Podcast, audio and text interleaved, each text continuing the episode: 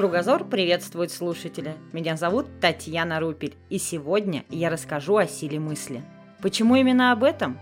По-моему, все логично. Прошлый цикл выпусков начинался с темы «Позитивное мышление». Мы разобрались, что это такое и откуда взялось.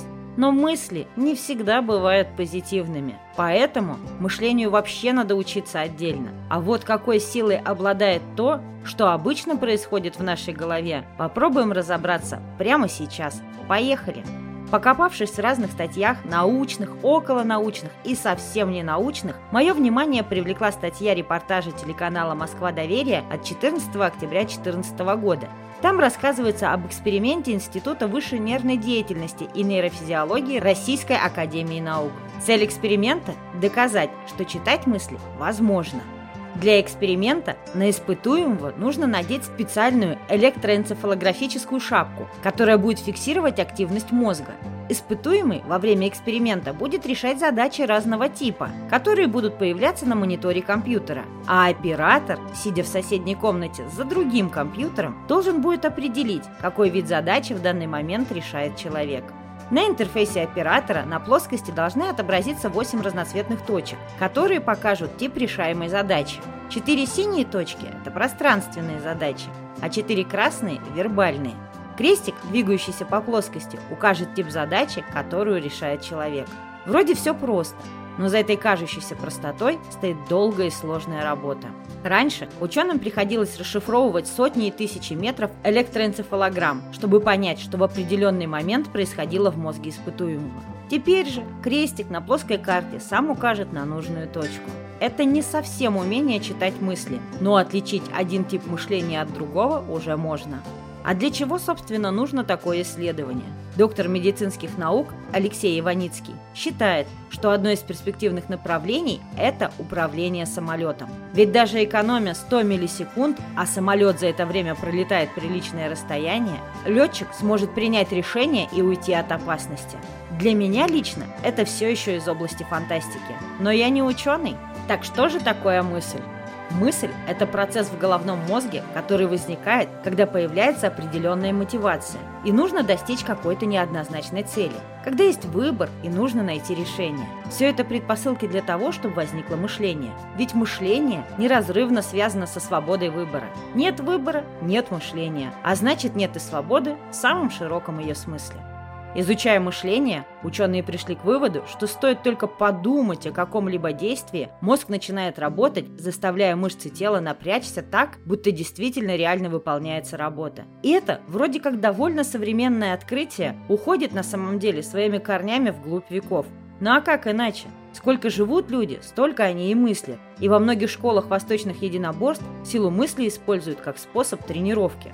Достаточно представить, что выполняешь то или иное упражнение, и мышцы начинают работать, даже если тело неподвижно. Вот уж не знаю, какой уровень сосредоточенности должен быть. Сколько я не представляю себе физнагрузки, тело просто не слушает мозг. Видимо, плохо представляю.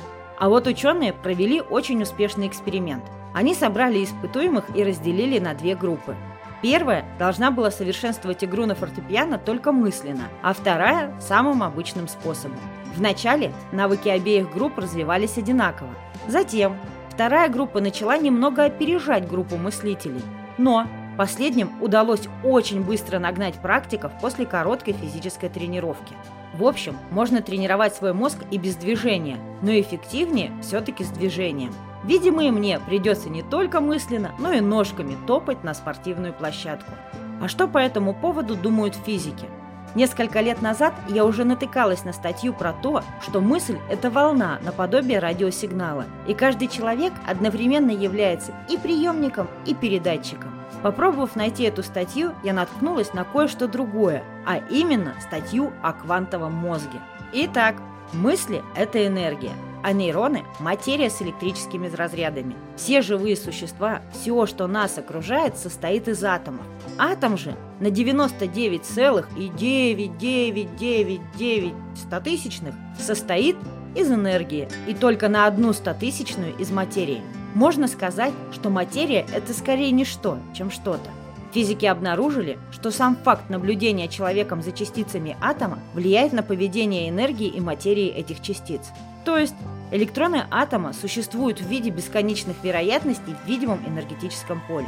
Электрон появляется только тогда, когда наблюдатель смотрит на место нахождения этого электрона. Это говорит о том, что частица не может появиться в реальности, какой вы ее знаете, пока за ней не начнут наблюдать.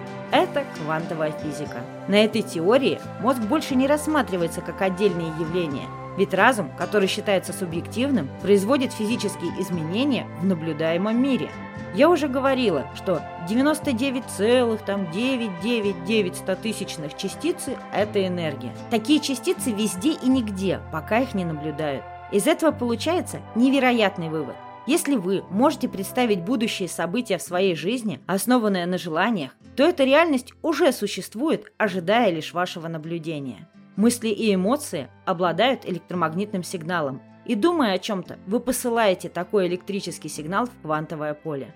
Другими словами, эмоциональные состояния способны как магнитом притягивать определенные ситуации в жизни. Когда вы соединяете мысли и эмоции, то оставляете мощный отпечаток, который воздействует на все атомы, влияющие на ваш мир. Это означает, что меняя свой образ мышления, эмоций и поведения, вы создаете абсолютно новое электромагнитное поле.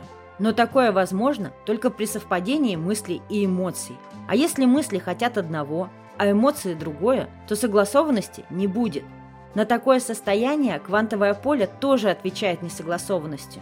То есть, если вы хотите много денег и мечтаете стать миллионером, но чувствуете, что никогда этого не достигнете, то, скорее всего, так и будет.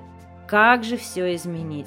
Как все согласовать? Нужна мотивация, чтобы мышление начало генерировать ситуации, на которые откликнутся ваши чувства. Такая мотивация становится основным сырьем формирования действительности, пределы которой ограничиваются только мыслями. Вот такое получилось сегодня исследование. Если вам есть что добавить или рассказать, то пишите мне в ВК. Кстати, там же, в группе «Кругозор», можно и финансово поддержать наш подкаст. Ссылка, как обычно, в описании.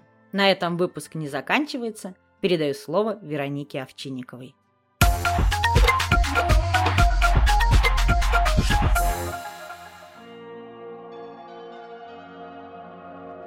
Всем привет! С вами Вероника Овчинникова, и сегодня, как и обещала, мы поговорим о двух оставшихся видах медитации для начинающих. Итак, в прошлом выпуске мы рассмотрели медитацию на объект, медитацию осознанности и медитацию так называемого расслабленного присутствия. Сегодня мы поговорим о четвертом виде медитации – за дзен или сидячая медитация. Удобнее всего ее выполнять в позе лотоса или полулотоса. В первую очередь она направлена на укрепление физического тела или скрепление физического и ментального тел. Основой медитации составляет наблюдение за дыханием. Никаких особых поз и асан выполнять не нужно. И, наконец, пятый вид медитации – цигун. Что же это такое? Этот вид медитации представляет собой э, комбинацию йоги и дыхательных упражнений. Для занятия требуется сфокусировать внимание на каком-либо объекте или части собственного тела. Например, сейчас мое внимание направлено на солнечное сплетение и туда направить свой внутренний взор. По утверждению людей, которые занимаются этим видом медитации долгое время, она обладает целебным эффектом. Иными словами, куда направлен твой взор, та часть тела и исцеляется. В любом случае, чтобы убедиться в целебном эффекте йоги и медитации, понадобится всего лишь два фактора. Это время и упорство. Ну а сама по себе йога уже полезна. Ну а на этом у меня все. С вами была Вероника Овчинникова. До встречи в следующем выпуске.